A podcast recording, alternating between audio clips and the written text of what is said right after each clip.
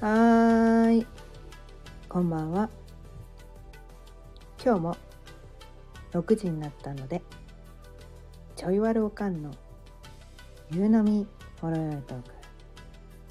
やっていきたいと思います。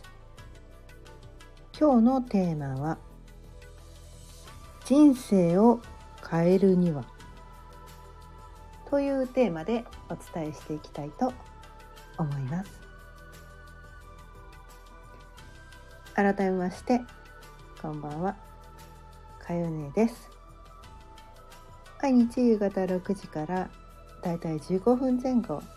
その日のテーマを決めて気づきのヒントをお伝えしています。ということでね今日のテーマ「人生を変えるには」というテーマについてなんですが、うん、もう私ねこれをねずっと長年今のままじゃ嫌だと。このままじゃ嫌だと。人生を変えたいって、ずっと長年何十年も何十年も思って。嫌だって分かってるのに、ね、分かってる気づいてるのにここが嫌だって分かってるのに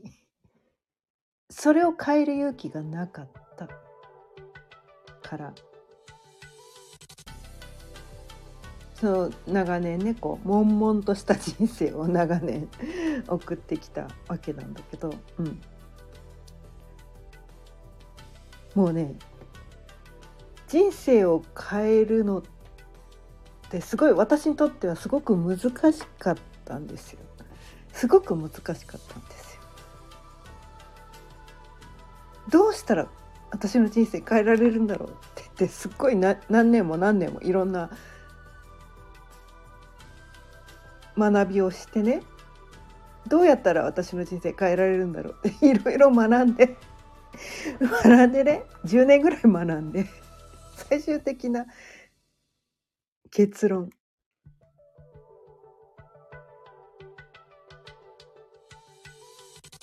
もうすごくシンプルでした。すごくシンプルでした。もうシンプルすぎて。もう笑っちゃうぐらいシンプルでした。変えたいって思ってるうちは変えられないんですよ。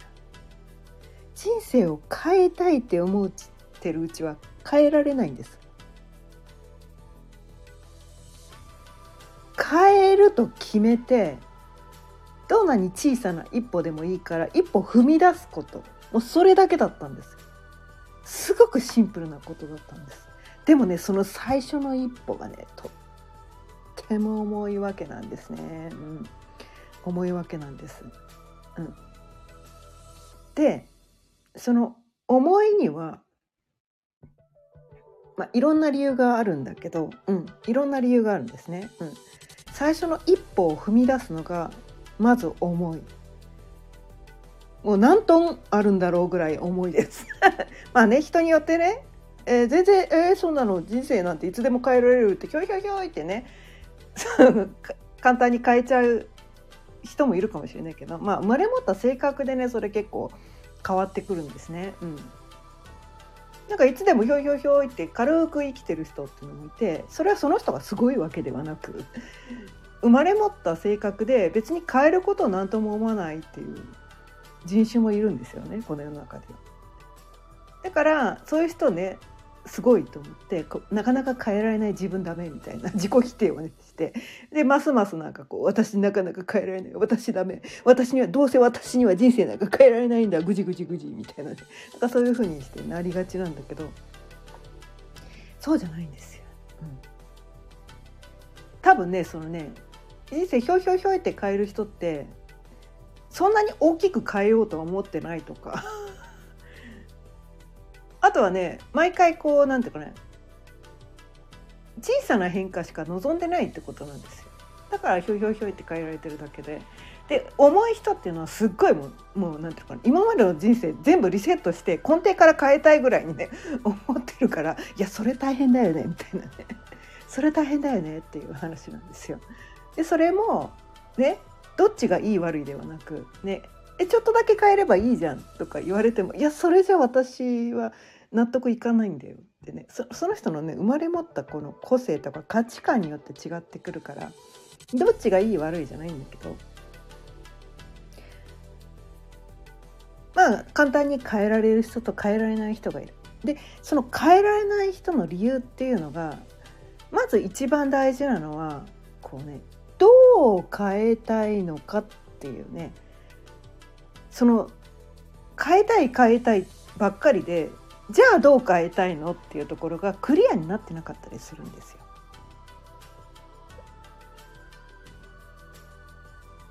私たちって何て言うのかな。これが欲しいって思ったらそれを手に入れるためにこう動けるんだけどでも何が欲しいか分かんない。言ったら なかなか動けないわけなんですよ。なんか変えたい気がするんだけどまあこれねショッピングに例えてみましょうね。なんか欲しいなんか買いたいんだけどって言ってまあショッピングモールに行ったとしてもえななな何私何に探してんだろう？何探してんのか分かんないえ何買っていいのか分かんない状態では何にも買えないわけなんですね。まあ何にも買えないかそれか手当たり次第にあの買いまくって散財するかどっちかです。どっちかです。で全部失敗だったみたいな。別に欲しいもんじゃないものを手当たり次第に買っちゃって別に欲しかったこれ欲しかったわけじゃないけどなんかなんか買っちゃったんだよねみたいなそういうこう無駄な行為をしてしまいがち。っていうことになるんですよね。でもそのね欲しいものっていうのはクリアになっていればそれを探すことができるんですねそうすると無駄な動きをしなくていいんです例えばねまあ あの仮にね仮にねもう私今今欲しいもの1個しかないんだけど 無印良品のリュックが欲しいって決まってるわけなんですね。で無印良品ねこれ私宮崎に住んでるので無印良品どこでもないんですよ。どこでもない。都会に住んでればね割とどこでもあるかもしれないけどちょっとね車で結構行かないと無印良品なくて。まあいつでも行けるっちゃ行けるんだけど 面倒くさいからなかなか行ってないみたいな。そのリュック一つ買うためだけに行けないなみたいな。なんかこう他にもいろいろ買い物あったらわざわざそこにねショッピングモールに買いに行くんだけどリュック一つ。しかも無印良品のリュックってそんなに高くないんですよ。いやそれだけのために時間とガソリン代かけて行くかそれだけのために行くかみたいな。他にも欲しいものあった時に行くみたいな感じで。なかなか行けてないんだけど。まあ仮に行ったとしてねうん。もう無印良品探してリュックはいリュックリュック売り場に行って さって買うだけ。もうすぐ見つかるんですよ。すぐ買える。すぐ願望が実現されるっていうことが起きてくるんですね。すぐ動けるわけなんですよ。そこに対してね買いに行ったら。何買っていいか分かんないって言ってるうちはこうショッピングモールをねだらだらだらだら歩き回って結局何も帰ってこなかったか無駄な買い物だけして帰ってきてなんかもやっとする。なんか無駄遣いしちゃったみたいな。何が欲しこれ別に欲しかったわけじゃないんだけどなんか買っちゃったんだよね。みたいなそうやって言ってこう自分を責める。全く同じことが人生にも起こってくるんですよね。うん、だからねこう人生を変えたいのになかなか変えられない人っていうのは自分がねどうどういう人生が本当はいいんですかっていうところクリアになってないだけなんです。あなたがね変えられない動けないあなたがダメなのではなくただどう変えたいのかっていうところがクリアになってないだけなんです。そこを細かく細かく細かくねなるべく細かくです。美に入りサイに入りとりあえず決めてください。それが叶うかどうかわからなくていいんです。いやどうせこんなの無理って思ったらそれはねその否定否定のエネルギー入ってくるので絶対に叶いませんこんなことを望んでも絶対に私にはそれが叶えられないって固く思い込んでしまったらその絶対に叶わないっていうその思いのが強いとそっちの方が叶っちゃうんですよ。これ引き寄せの法則なんですけど自分が思い込んだものを叶えてくれて全ての人にねこう毎週毎週引き寄せの法則働いてるんですね実は。私にはこれは無理みたいな。絶対こんなことを思い描いたって絶対無理に決まってるって自分の中で決めてしまったらそれが叶うんですね。それが叶ってるからなんかこうこんなこと本当はこうしたいけど絶対私には無理よねみたいなそういうふうに思ってるとその現実が目の前に引き寄せられてくる。でもこう人生をね本当はこういうふうにしたいんだっていうところをクリアにね描いてそれがどうやって叶うかは考えなくていいんですよ。これねここがねすごい皆さんがねこう勘違いしやすいところでどうやってそれが叶うかっていうのを自分でやらなきゃいけないって思ってるから皆さん叶わないんですよ。そんでどうやって考えなくていいです。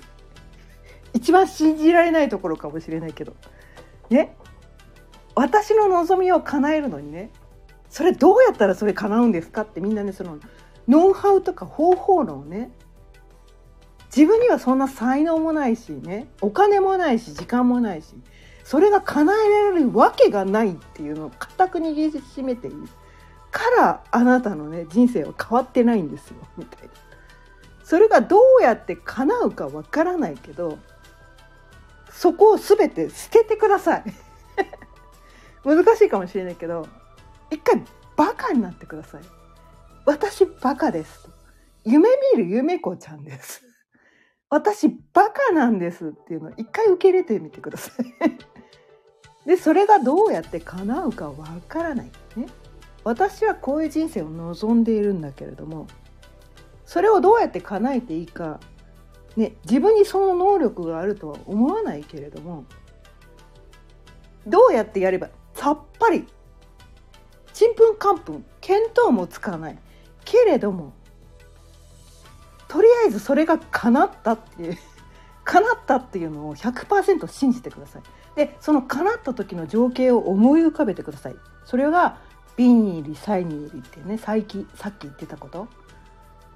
どういう状況ですか？あなたねどういう生活毎日送ってますか？朝何時に起きて？ね？朝ごはんどういうの食べてますか、うん、一日のスケジュールどういう感じで毎日生きてますか？どういう洋服着てますか？周りにはどういう人がいますか？どういう空気を感じてますか、うん、どういう匂いがねそこに漂ってますか？あなた今何触ってますか？身の回りにはどういうものが置いてありますか？そういうのをねこうね五感五感で感じられる全てのことをあなたの変えたいあなたがね理想とするその変えたい人生をリアルにリアルに感じてください。想像ですね。妄想です。これ妄想の話をしてます。妄想の話してます。いやそのこと言ったって無理ですって言ったらその人は無理な現実を引き寄せるんですね。それそれはね自由なんですよ。いや無理だって思思ってたら無理が引き寄せられますよ。でも無理っていうのを手放してそれをどうやって叶えられるかわからないけれども夢を見るだけだったら自由なんですよ。そこに対してね自分の頭の中で想像することを否定する人は誰もいないんですね。だって他の人には見えないから。他の人には何も見えないのにこんなね能力のない私がこんなことを想像しちゃダメとかね。なんか余計ななんかそうねこう ことで私たちは思ってしまって。私がねこんなことを望んじゃダメこんな能力のない私がこんなことを望んじゃダメみたいなね。なんかそういうね否定から入ってしまうとそのねそのダメダメな現実が目の前に引き寄せられてくるってね。すごい堂々巡りなんだけど。だからね一回ねこうねこう不思議ちゃんみたいな感じになる必要があるんですよ。頭パッパラパーの現実を現実をね無視して現実を忘れてそれが叶うかどうかわからないけれどもね。それがどうやって叶えられるかどうかわからないんだけれども一回バカになりました。私バカです。それどうやって叶えていいかさっぱり分かりません。それ一回受け入れてください。私の人生変えたいです。本当に変えたいならですよ。別に変えたくないんだったらな、ね、そんなことやる必要一切ないんだけれども本当に変えたいんだったらどう変えたいのかを美に入り才に入りちゃんとリアルにこう想像してねそれのそれをねこうリアルに妄想してください。妄想してください。妄想大事なんです。でそのねリアルな妄想したらそれがそれをね一回忘れてください。リアルに妄想した後はそれがねいつ叶うか。まだ叶わない。まだは叶わない。まだ叶わないってそこにねいつ叶うんですか？いつになったら叶うんですか？っていうエネルギーをやってるとそのねいつ叶うんですか？って思ってること自体がそのなんていうかな。そこに対してこうどうせ叶わないって思い込んでるからその疑いの念があるからいつ叶うんですかっていう言葉が出てくるってことなんですよ。そうじゃなくてもう叶うと分かってるっていう状態になるんです。私がこれだけリアルに想像妄想したんだからこれは叶うんだとそれがいつそれが叶うかわからないけれどもそれは確定されてるんだと自分の中で100%にそのね腑に落とせたらそれは叶うんです。そこに対して1ミリの疑いも持たなかったらそれは叶うんです。難しいかもしれないけどね。難しいかもしれないけど。それをどうやって叶えるか分からなくていいんです。今は分からなくていいんです。100%信じたらそれを叶えるために必要な情報がある時降ってきます。目の前に提示されるんです。なんかそれがやりたくてたまらなくなるんです。でそれはそのね夢を叶えるために意外とね直結しないことだったりするんですよ。自分のねその人生を変えるためにいやそれが必要だとはどうしても思えないけれどもなんか今これがやりたくてたまらんのじゃっていうね。それをやって何になるかわからないけど他の人からね責められるようなことかもしれない。えそれやって何になるの？みたいな。えそんな無駄な時間使っていいの？みたいな。そんな無駄なことして何になるの？って、まあ、自分も否定するし周りからも否定されるようなことかもしれない。けれどもなんかやりたくてたまらんのじゃという自分のその感覚ですね自分の感覚そういう感覚が起こってきたらそれを素直にやってくださいこれあのまあ、引き寄せの法則っていうのは潜在意識とつながるってことなんだけどそれ潜在意識のメッセージなんです。まあ、潜在意識潜在意識ってね知らない人のために、まあね、この音声聞いてくれてる方は皆さんご存知かもしれないけど知らない人のためにお伝えすると私たちの意識っていうものはこう潜在意識と潜在意識っていうのがあって潜在意識っていうのは自分がこう認識できる頭でね頭でこうコントロールできる部分っていうのは私たちの中の1から5%しかないんですね。うん、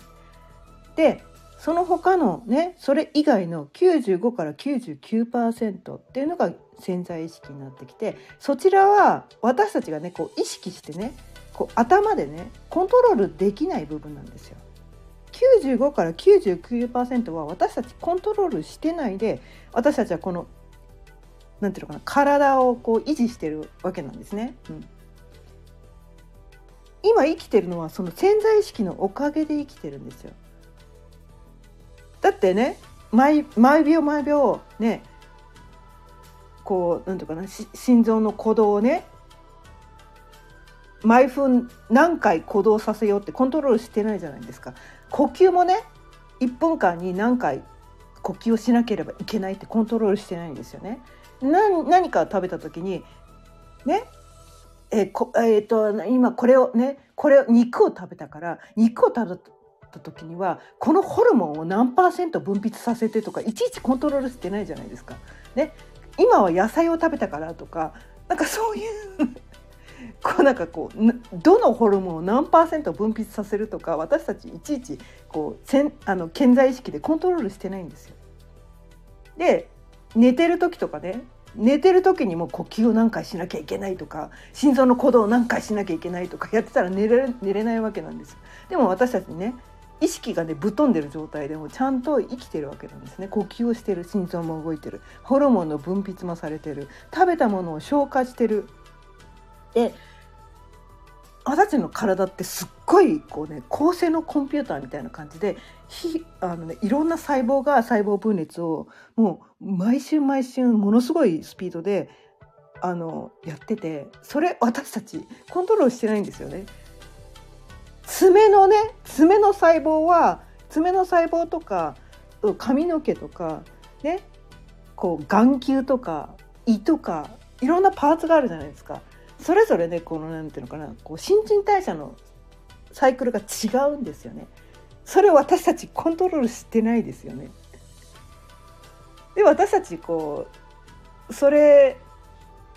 を何のコントロールもしてないけど体のままに任せてるけど全部新陳代謝が起こってこうあるタイミングで私たちって丸ごと生まれ変わってるわけなんですよねそれぞれこうタイミングは違うから。でもなんかこうずっと同じ体で生きてるって思ってるかもしれないけど私たちね結構ね生まれ変わってるんです 結構なタイミングで。肌はねあ一番分かりやすいのはこの肌ねターンオーバーとか言って28日周期で肌っていうのは生まれ変わってるっていうのがね言われててそれがこうこうなんかパーツパーツによってこのサイクルが違うわけなんですよ。それ私たちいちいち意識してコントロールしてますかって言ったらコントロールしてないと思うんですよ。何にもコントロールできてないんですよ私たちって。自分のことを。コントロールしてるつもりになってるだけで。コントロールできてるのは1から5%だけなんです。それしかコントロールできてないのになんかねコントロールしてるつもりになってる。でちょっとねテーマから今ね気づきました。かなり外れたね。かなり外れた。テーマに戻します。はい。まあ人生を変えるには。